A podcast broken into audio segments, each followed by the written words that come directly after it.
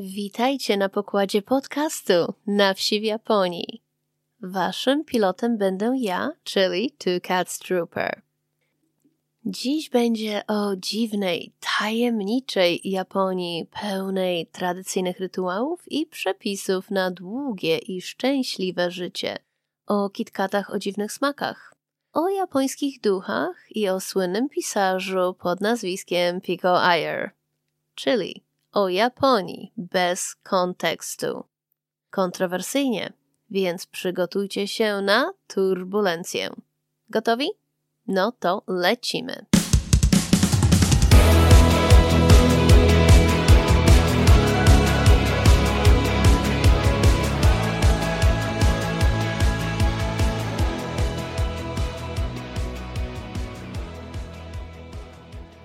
Odcinek siódmy. Dziś będzie dosyć kontrowersyjnie, ale według mnie temat jest ważny. Bo jak tylko padnie słowo Japonia, to mam wrażenie, że każdy ma opinię i że o Japonii wszyscy wiedzą już chyba wszystko. Dlaczego to Japonia wywołuje takie, a nie inne reakcje? Hmm. Nikt inny nie spieszy się, żeby podzielić się swoją opinią, kiedy rozmowa jest na przykład o Urugwaju albo Zimbabwe.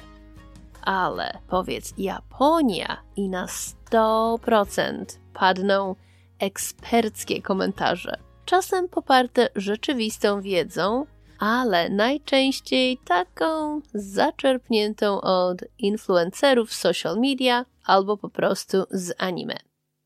Japonia z założenia ma być dziwna, dziwaczna, szokująca, ekscytująca, żeby nie powiedzieć podniecająca, owiana tajemnicą, mistycyzmem, pachnąca kwiatem wiśni i świecąca neonami, gdzie kobiety w jedwabnych kimonach albo bezszelestni ninja przemykają pod czerwonymi bramami do chramów, aby się pomodlić do bogów o długie i szczęśliwe życie. Ale niestety wypowiedzi na temat Japonii bez podania kontekstu są, hmm, jakby to określić delikatnie, problematyczne. Bo rzeczywistość aż skrzeczy. Japonia to zwykły kraj, gdzie codzienność jest normalna, często szarobura, pełna pracy, obowiązków domowych, przeciętności i problemów. A jak to wygląda w praktyce? Ano tak. Opinia versus kontekst. Na przykład, Japonia to taki bezpieczny kraj. Kontekst. O ile nie jesteś kobietą. Te wagony w pociągach, które są tylko dla kobiet, nie powstały przecież bez powodów a o tym, jak działa japońska policja i jak są traktowane przez policję kobiety, które doświadczyły przemocy seksualnej, hmm, to może porozmawiamy innym razem. Na przykład, uczniowie w Japonii sami sprzątają swoje szkoły i tak uczą się szacunku dla wspólnego mienia. Kontekst. Sprzątają te szkoły używając brudnych szmat i zimnej wody bez żadnych środków czyszczących. Brudne szmaty są wyrzymane i powieszane do wyschnięcia i używane następnego dnia, jak gdyby nigdy nic. Rezultat jest taki, że japońskie szkoły są po prostu syfiaste. Przykład. W Japonii transport publiczny jest cudowny. Wszędzie można dojechać pociągiem albo autobusem. Kontekst. Okej, okay. wyjedź poza miasto, zamieszkaj na prowincji. Po miesiącu pogadamy. Przykład. Wow, w Japonii jest tyle fajnych urządzeń do ogrzewania. Mają tam takie kotacy. I tu szybko wyjaśniam. Kotacy to taki niski stół z zamontowanym elementem grzewczym. Przykrywa się to ustrojstwo kołdrą, na kołdrę kładzie się blat i w ten sposób można sobie grzać dolne kończyny w zimie. Kontekst. W Japonii nie ma centralnego ogrzewania. Marzniemy w zimie. Do niedawna domy, oprócz tych na Hokkaido, nie posiadały nawet izolacji cieplnej lub podwójnych okien. Przykład. Japonia to kraj długowieczności, gdzie ludzie żyją zdrowo, długo i szczęśliwie. Kontekst. Japonia to kraj staruszków, którymi trzeba się opiekować. Ten obowiązek spada najczęściej na kobiety w rodzinie, które w wieku 60 paru lat opiekują się rodzicami w wieku 90 paru lat. Czy to jest długo i szczęśliwie? Hm. Zbyt depresyjnie? Hmm. Też tak uważam. Okej, okay, tutaj lżejszy przykład. W Japonii jest tyle dziwnych smaków kitkatów. Oni tam powariowali chyba. Kontekst. Te dziwne smaki to są lokalne, limitowane edycje, które promują dany region kraju. Nie kupi się ich w zwykłych supermarketach. Na przykład kitkaty o smaku wasabi to regionalna limitka z prefektury Shizuoka. Takie lokalne smaki zadziwiają nawet Japończyków z innych rejonów kraju. Są też inne dziwne smaki i to wydania sezonowe. I choć można je kupić w zwykłym spożywczaku, to nie są dostępne przez cały rok. Na przykład te czekoladowo-miętowe pojawiają się tylko latem. Albo bardziej turystyczny przykład. Japończycy nie mówią po angielsku. Kontekst. Wyjaśnione jest wszystko dokładnie w odcinku szóstym podcastu, więc zachęcam do przesłuchania. A tak przy okazji, to właśnie dzięki mailom, które przyszły po poprzedniej audycji, wyłonił się dzisiejszy temat. I tu pozdrawiam i składam specjalne podziękowania dla Anki, Beaty, Krzycha i Mariusza jest mi niezmiernie miło, że poświęciliście kilka minut i napisaliście do mnie. Taki bezpośredni kontakt bardzo motywuje mnie do dalszego działania. I tu przypominam, że jeśli słuchacie na wsi w Japonii, to zaobserwujcie podcast na swojej ulubionej platformie podcastowej. Zostawcie ocenę, kliknijcie like na YouTube i zostawcie komentarz. Jestem niezmiernie wdzięczna za Wasze wsparcie i za każde kliknięcie. A jeśli chcecie wiedzieć więcej o mnie, to w opisie do odcinka są linki z informacją, gdzie można znaleźć mnie w mediach społecznościowych. Ostatnio najbardziej aktywna jestem na Instagramie. I jak zawsze, Wasze uwagi i wszystkie komentarze są mile widziane jak również pomysły na tematy, o których chcielibyście usłyszeć w kolejnych odcinkach. Mój e-mail to nawsiwjaponii at gmail.com. Na wsi w Japonii to jedno słowo. No ale wracajmy do dzisiejszego tematu, czyli do Japonii bez kontekstu. Co sprawia, że i zwykli ludzie, i pasjonaci i nawet dziennikarze. Jak tylko słyszą słowo Japonia, to bezkrytycznie pochłaniają wszystkie informacje i podają dalej. Bez względu na to, jak szokujące, bzdurne, absurdalne lub nielogiczne te informacje są.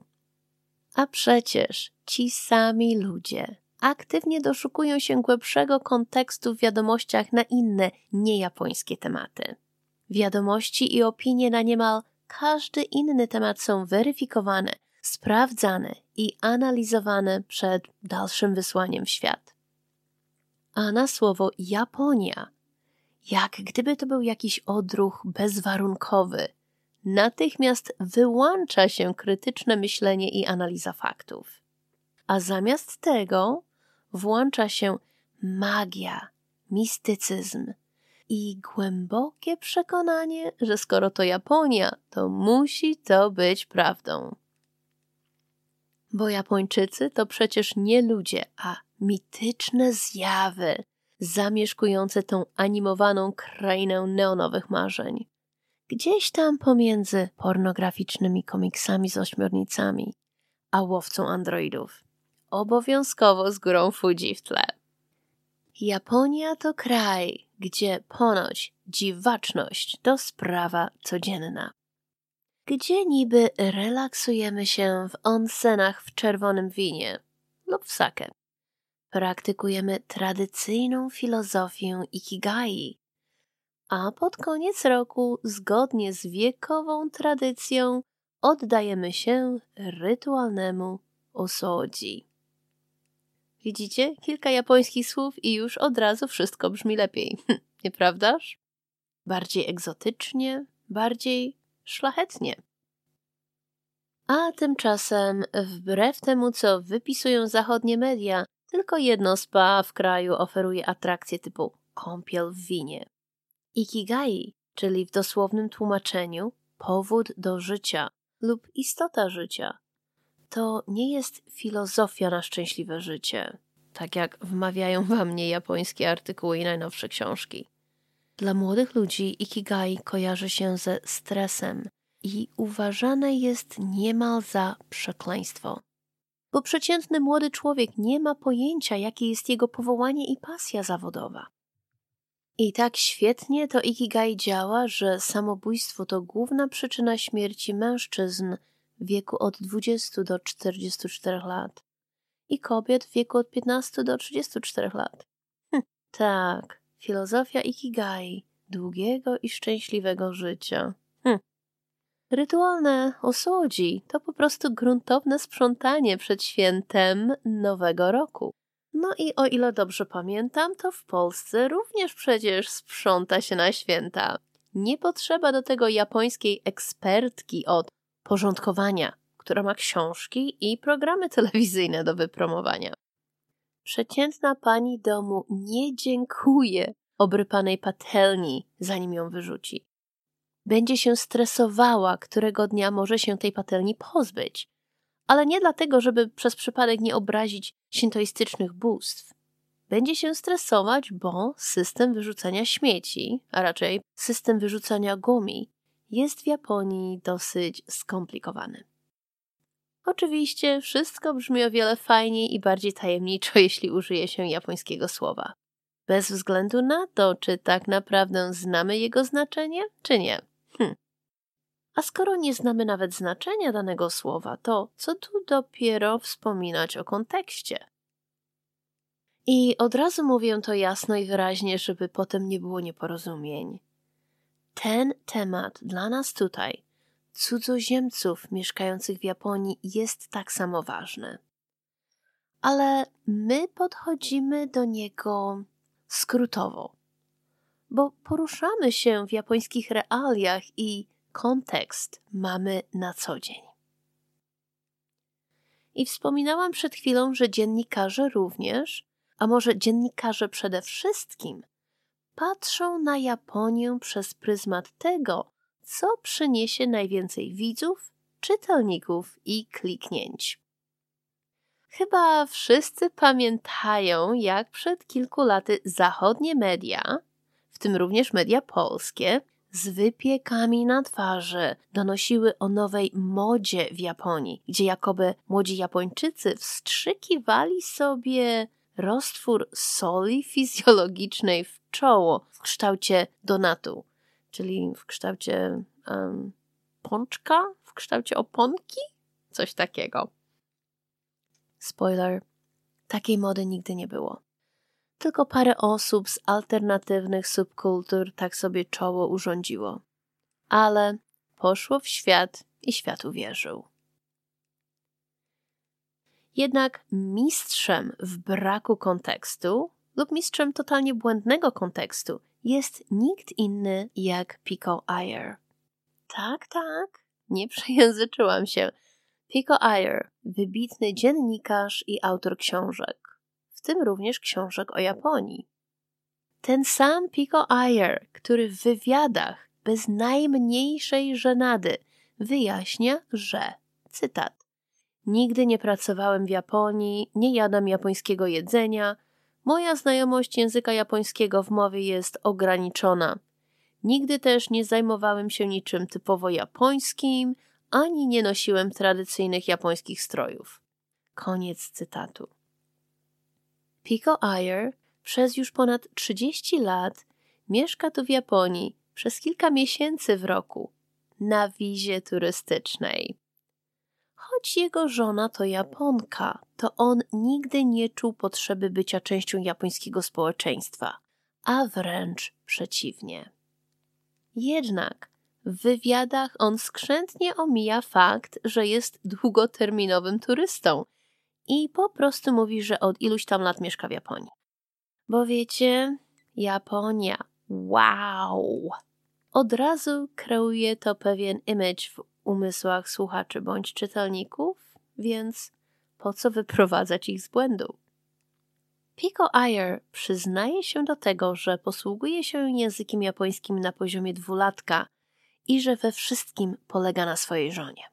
Według niego nieznajomość języka daje mu poczucie tajemniczości, którego, jak on sam twierdzi, bardzo potrzebuje. Bo tak właśnie Pico Iyer woli patrzeć na Japonię, jak na nieznaną, mityczną krainę owianą tajemnicą.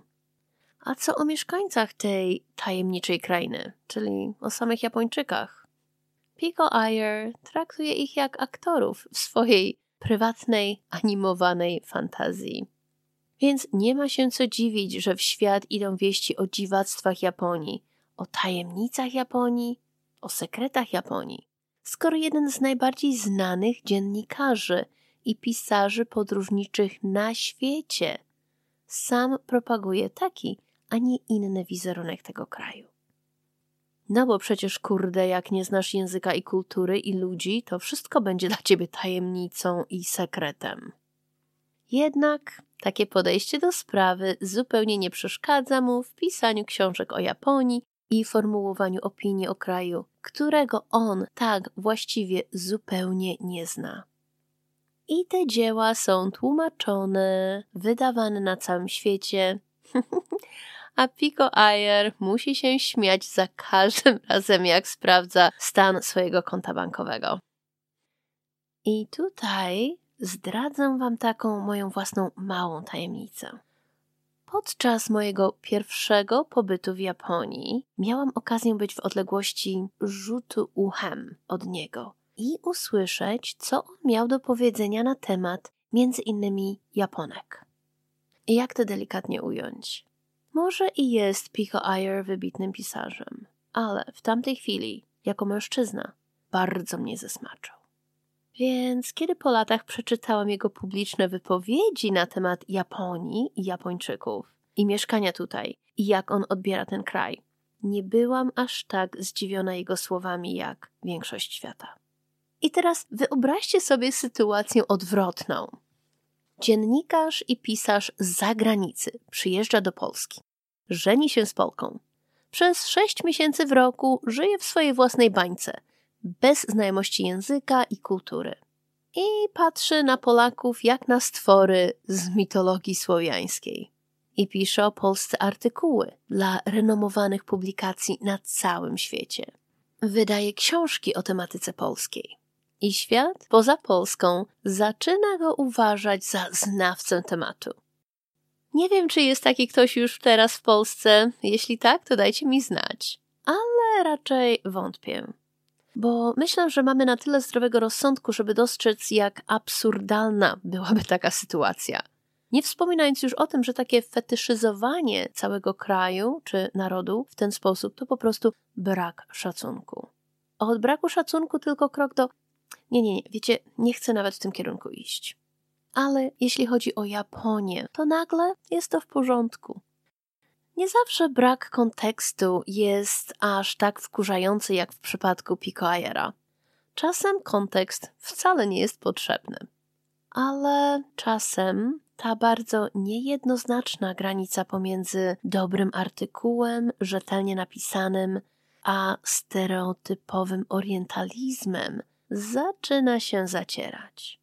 Bo taka inność, stereotypy i orientalizm dobrze się sprzedaje, przynosi kliknięcia i przyciąga czytelników. I nie jestem tutaj jakąś świętoszką. Sama mam na sumieniu wypowiedzi, które celowo konstruowałam w taki sposób. Chyba nie ma blogera, vlogera, japonisty, czy po prostu fana Japonii, który nawet przy najlepszych chęciach nie mógł oprzeć się pokusie stereotypu, oczywiście podanego bez kontekstu. I podobnie ma się sprawa z listopadowym numerem Nowej Fantastyki, listopad 2023 roku oczywiście, i artykułem pod tytułem Widma Godziny Wołu autorstwa Łukasza Czarneckiego. Pan Czarnecki to stały współpracownik Nowej Fantastyki i zajmuje się szeroko pojętą tematyką japońską. Czasem bardziej naciąganą w kierunku science fiction, czasem mniej. Ale zazwyczaj podchodzi on do sprawy poważnie i dla przeciętnego czytelnika jego treści są bez zarzutu ale czasem ta pokusa orientalnej egzotyki wyciąga swoje macki i wtedy, celowo lub nie, z pozoru bardzo rzetelna treść nabywa nieco innego kolorytu. Z własnego doświadczenia wiem, że najczęściej jest to celowe, bo Japonia to bardzo sexy temat. A już japońskie duchy i upiory to prawdziwa orgia czytelnicza dla każdego otaku i samozwańczego eksperta japońszczyzny. I nie jest łatwo się takiej pokusie oprzeć. I chyba podobnie sprawy potoczyły się z widmami godziny wołu. Więc odczarujmy ten jakże bardzo orgastyczny tekst i dodajmy trochę kontekstu. Po pierwsze, cytat. Świat widziany oczami Japończyków nieustannie znajdował się w cieniu śmierci. Koniec cytatu. Nie. Ale tak na dobrą sprawę, co to zdanie w ogóle znaczy? Brzmi świetnie, ale chwytliwe słowa to nie wszystko. Bo czy tylko świat widziany oczami Japończyków? We wczesnym średniowieczu w Europie żyło się aż tak świetnie, że nikt się śmiercią nie przejmował? Hmm. Okej, okay, po drugie. Cytat. W starożytnej Japonii rozwinął się ciekawy układ stosunków pomiędzy żywymi a ich zmarłymi przodkami, który w pewnym stopniu funkcjonuje do dziś. Koniec cytatu. Nie w starożytnej Japonii, a w starożytnych Chinach, ale mało kogo taki kontekst interesuje. Japonia jest o wiele bardziej ciekawsza. Po trzecie, Lafcadio Hearn twierdził, że, cytat, Tubylcy są w stanie przymierać głodem i żyć w skrajnej nędzy, byleby posiadać pieniądze potrzebne do składania ofiar i organizowanie uroczystości ku czci zmarłych krewnych. Koniec cytatu. O, kochanie ty moje, a kto napędzał ten cały biznes czci zmarłych? Świątynie buddyjskie. Był to dla nich jeden z głównych źródeł dochodów. A wszyscy wiemy, jak bardzo przywiązane do pieniędzy potrafią być kulty religijne. Nie inaczej było w Japonii. Po czwarte, Obon, czyli święto zmarłych, kiedy to, jak wierzą mieszkańcy krainy wschodzącego słońca, dusze ich umarłych krewnych wracają do rodzinnych domów. Koniec cytatu. Podobnie wierzą w Chinach, bo to stamtąd święto Obon do Japonii przywędrowało. Rodowód Obon to właśnie święto duchów w dawnych Chinach. Ale kto by się takimi szczegółami przejmował? Po piąte, cytat. W trakcie obchodów uroczystości Obon, czyli święta zmarłych, lepiej nie ryzykować kąpieli w rzece lub morzu. Panuje przekonanie, że można wtedy przypadkiem zostać wciągniętym przez Jurej, czyli upiory, do świata umarłych. Koniec cytatu. Tak może było za czasów, kiedy Lafcadio Hearn odkrywał Japonię. W dzisiejszych czasach sprawa już nie jest taka prosta. W różnych częściach Japonii obon, czyli święto zmarłych, obchodzony jest w różnych dniach. Więc jeśli u nas w prefekturze jest akurat obon, ale jestem na Okinawie, to czy mogę pływać w morzu, czy nie? Hmm.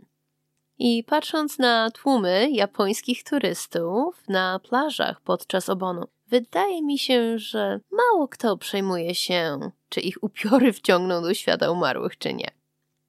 Mój urlop przypada właśnie na obon.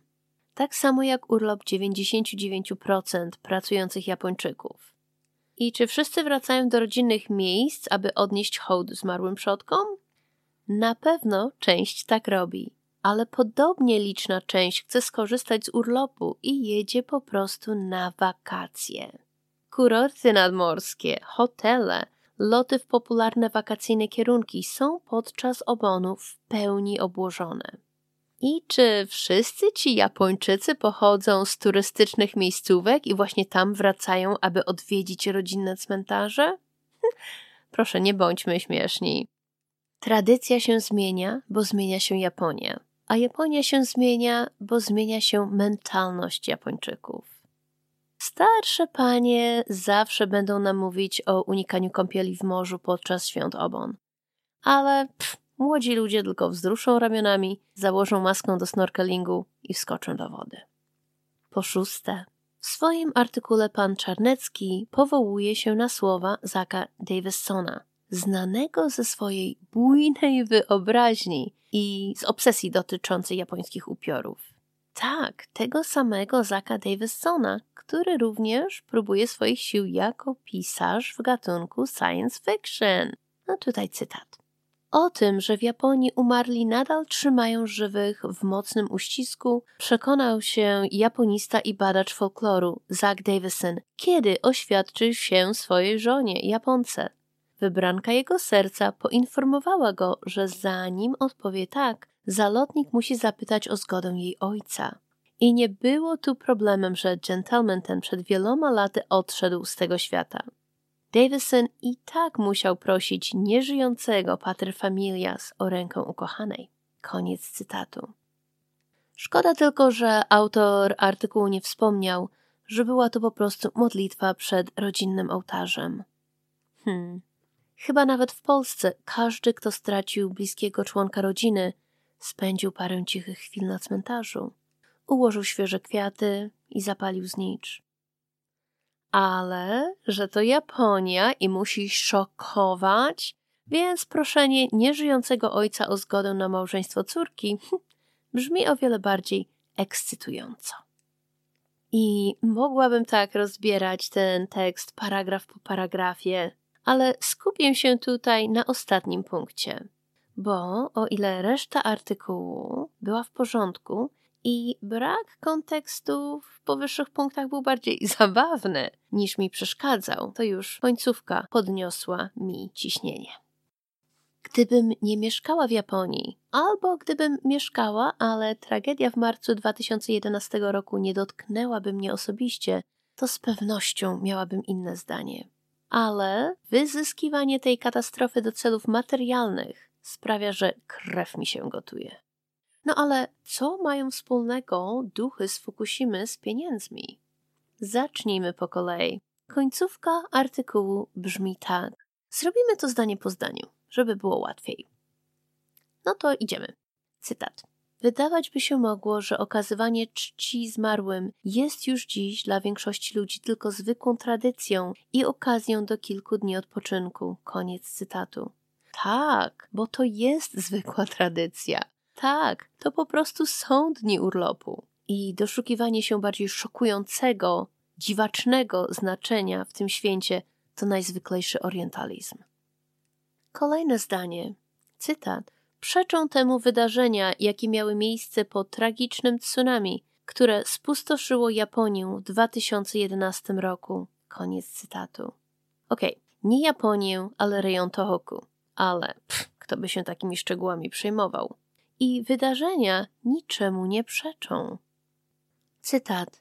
Natychmiast po katastrofie nastąpił wysyp wiadomości pochodzących ze zniszczonych przez nią obszarów dotyczących pojawiania się Jurej i przypadków opętania. Koniec cytatu. Mm, to normalne po każdej katastrofie, nie tylko w Japonii. Nasz umysł radzi sobie z traumatycznymi wydarzeniami na różne sposoby. Ci, którzy oczekują lub doszukują się duchów, to je znajdą. Bo jak ktoś bardzo szuka, to i twarzy Jezusa się doszuka w kromce chleba tostowego. I w zasadzie, jak się okazuje, to według badań naukowych opublikowanych w 2014 roku jest to zupełnie normalne. No ale czytajmy dalej. Cytat. I nie było to tanie, tabloidowe żerowanie na nieszczęściu, sprawę traktowano śmiertelnie poważnie, a na nawiedzone tereny pospieszyli buddyjscy egzorcyści, masowo odprawiający nabożeństwa mające ukoić niespokojne dusze ofiar katastrofy. Koniec cytatu. Ależ to było dokładnie tabloidowe żerowanie. Żerowanie na nieszczęściu rodzin, które straciły dzieci, matki, ojców, dziadków. Bo jak nasz umysł radzi sobie z taką stratą, będzie zależeć od kultury, od tradycji i od wychowania. I tak też było po tsunami i katastrofie w Fukushimie. Cały odcinek niewyjaśnionych tajemnic, który można obejrzeć na Netflixie, poświęcony jest właśnie duchom nawiedzającym rejony dotknięte przez tsunami. A jedną z osób, z którymi ekipa filmowa przeprowadziła wywiad, to buddyjski kapłan o nazwisku Kaneta. I porównując różne artykuły dostępne w mediach, można łatwo wywnioskować, że to właśnie pan Kaneta był w epicentrum doniesień o duchach i że to on wyrobił sobie specjalizację egzorcystyczną, że tak powiem, żeby się tych duchów pozbyć. Za odpowiednią opłatę. Więc oczywiście, że ktoś, dla kogo duchy to kura znosząca złote jaja, będzie ochoczo potwierdzał historię o nawiedzeniach i upiorach krążących po okolicy. Inne osoby, z którymi ekipa filmowa przeprowadziła wywiady, były, hmm, jakby to delikatnie ująć, mało wiarygodne z różnych przyczyn. Powiedzmy tylko, że żerowanie nie zawsze musi być finansowe. Choć nie oszukujmy się, dla kapłana Kaneta motywacja była finansowa. Podobnie jak dla kapłanów innych wiar, którzy przybyli na tereny dotknięte katastrofą, żeby odprawiać egzorcyzmy. Za odpowiednią opłatą, oczywiście. A skoro już o żerowaniu mowa, to Richard Lloyd Perry, brytyjski dziennikarz pracujący w Tokio dla The Times of London, napisał całą książkę o nawiedzonych obszarach po 2011 roku. Tytuł to Ghosts of the Tsunami, czyli duchy tsunami. Bo duchy, demony, nawiedzenia sprzedają książki, sprzedają pisma i przyciągają widzów do ekranów. I jeśli nie jest to żerowaniem na tragedii, to nie wiem jak to inaczej nazwać. I tu tak przy okazji. Mieszkam w prefekturze Gumma.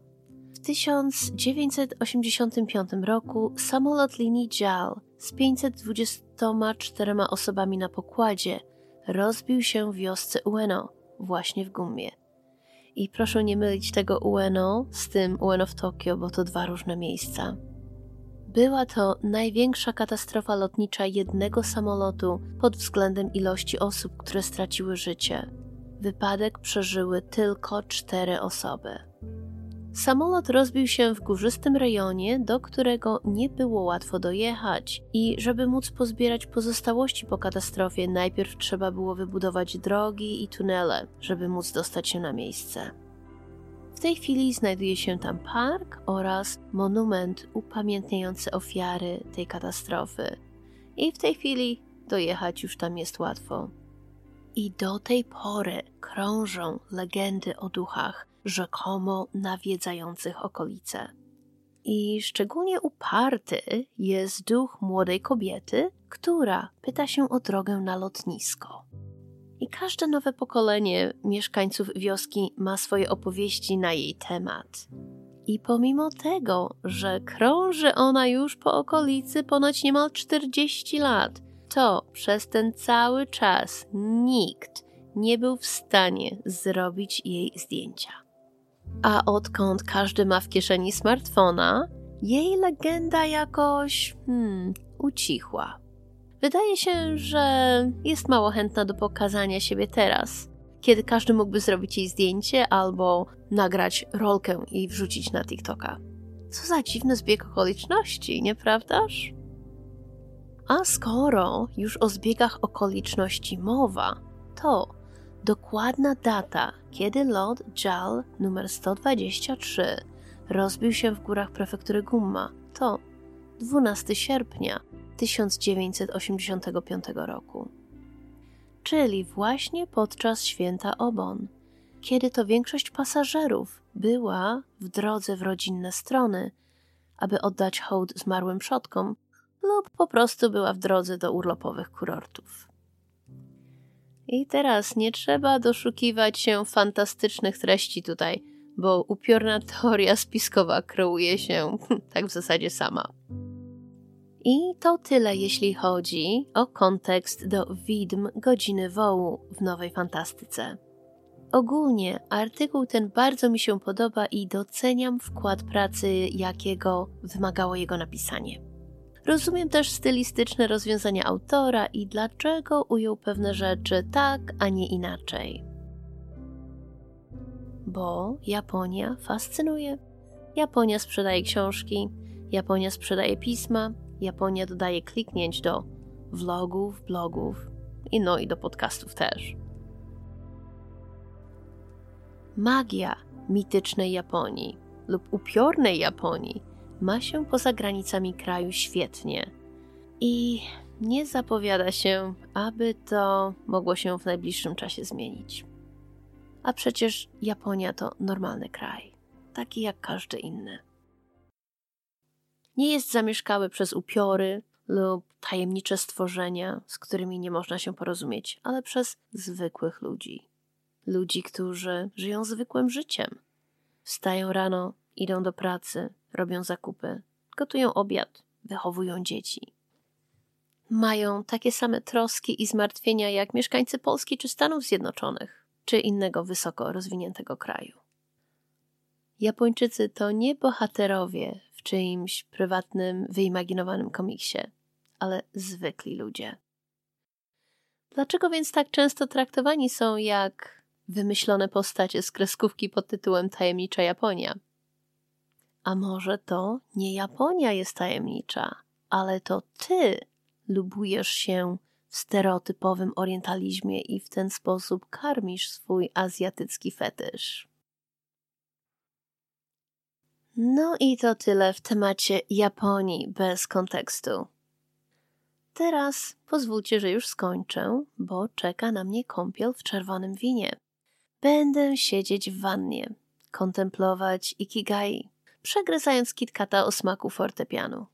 W towarzystwie sąsiedzkiego Jurej oczywiście, bo u mnie właśnie wybiła godzina wołu. To wszystko na dziś. Dziękuję Wam za wspólnie spędzony czas. A teraz lądujemy i wracamy do rzeczywistości. Następny lot już za tydzień. Do usłyszenia.